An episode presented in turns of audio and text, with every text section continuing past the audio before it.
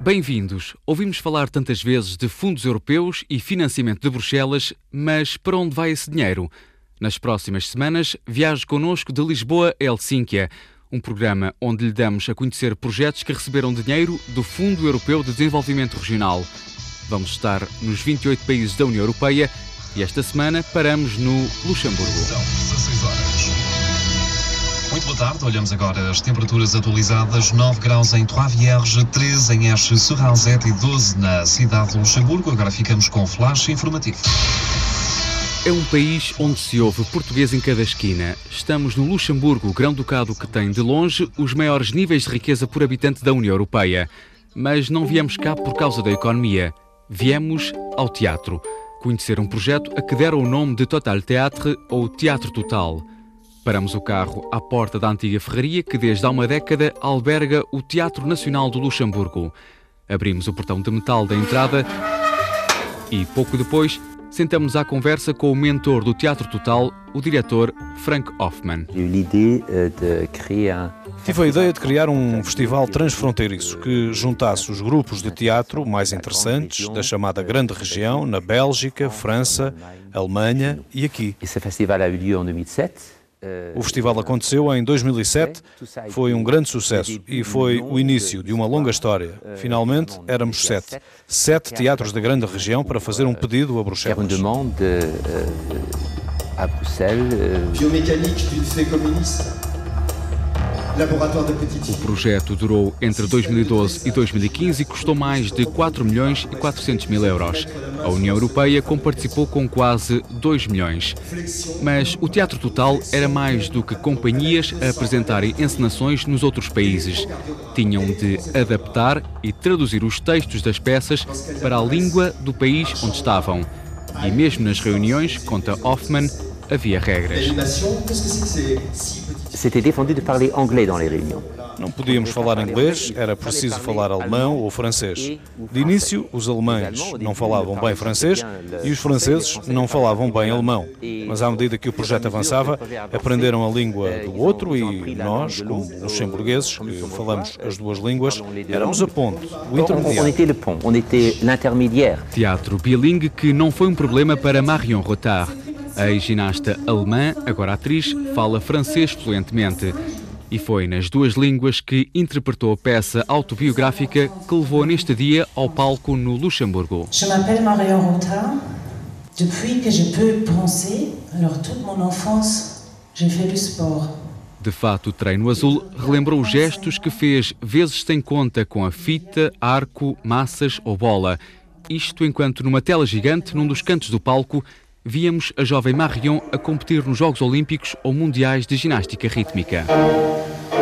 Marian Rota from West Germany with the hoop.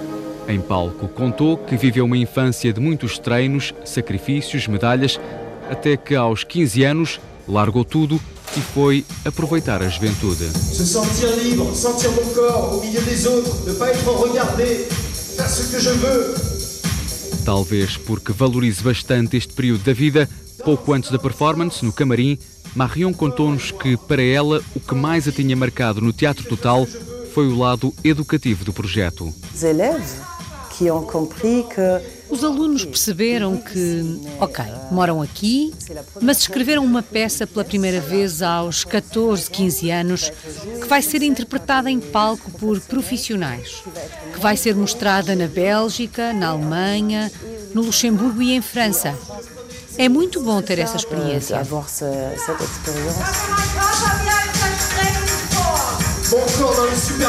Uma experiência que acabou também por ser um desafio para a atriz. Era preciso criar uma peça de teatro em duas semanas. Era quase impossível.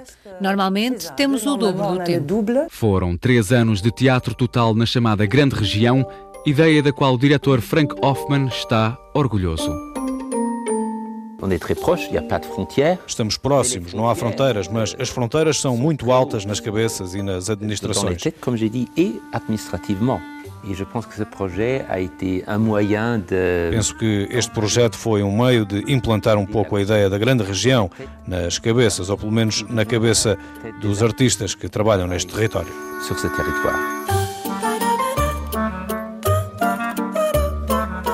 Uma mudança de mentalidades que o público agradece.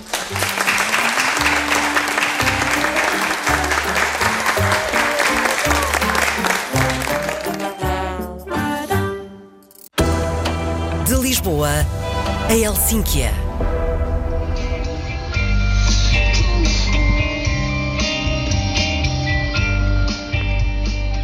Seguimos para sul, embalados pela voz de Márcia, e 20 minutos depois estamos em Mondercans, localidade com 6 mil habitantes, bem perto do bastião português de Esch-sur-Alzette, a segunda maior cidade do Luxemburgo. Saímos da autoestrada, andamos 500 metros e encontramos o centro de compostagem Minette Compost. No parque de estacionamento onde estão meia dúzia de carros, pouco se vê além de árvores e da recepção. Ouvimos pássaros, respiramos ar fresco. Seria aqui que são tratadas 35 mil toneladas de lixo orgânico por ano, metade do que é produzido na região sudoeste do Luxemburgo. Já duvidávamos quando Klaus Grohl nos veio cumprimentar.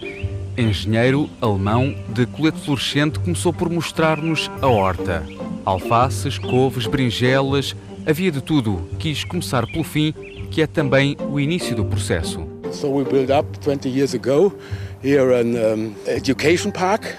Construímos um parque educativo onde vêm muitas crianças aprender sobre composto e sobre jardinagem com composto. Porque se tivermos um produto que nasceu do lixo orgânico, temos de ter clientes para o projeto. Temos de fazer o círculo. O composto vem para a horta e depois o lixo orgânico regressa. É transformado em composto e depois a horta. Feita a explicação, vamos até à fábrica. À medida que nos aproximamos de um pavilhão cinzento com quatro grandes portas, começamos a sentir um cheiro intenso. A fábrica recebe o lixo orgânico de 21 municípios e não tardou muito para que começasse a chegar. Em média, por dia, 20 caminhões descarregam aqui cerca de uma tonelada de resíduos. Lixo que segue depois de uma passadeira rolante para a unidade central da fábrica. Ao entrarmos na porta ao lado, ouvimos o lixo a ser triturado e, já desfeito, vai para o digestor, uma espécie de armazém branco sem janelas, onde a transformação acontece.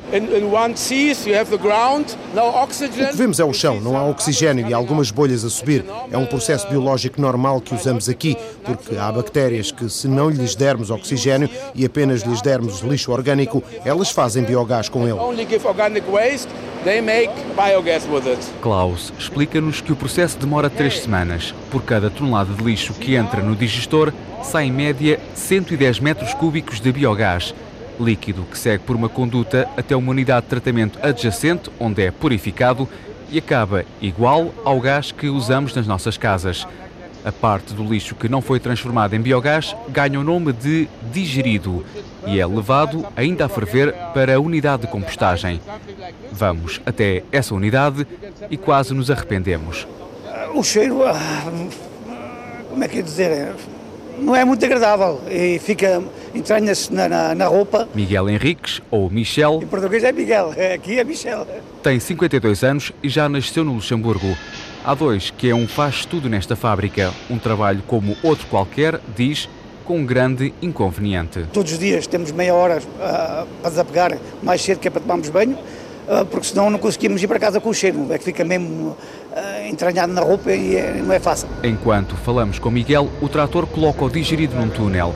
É aqui que fica mais três semanas em desinfecção a uma temperatura de 70 graus. Livre de doenças, o digerido passa a composto e já pode ser usado na agricultura ou jardinagem. Cada mil quilos de lixo orgânico que chegam a esta fábrica, resultam 250 300 quilos de composto. E quanto é que isto representa em receitas para a empresa? Money.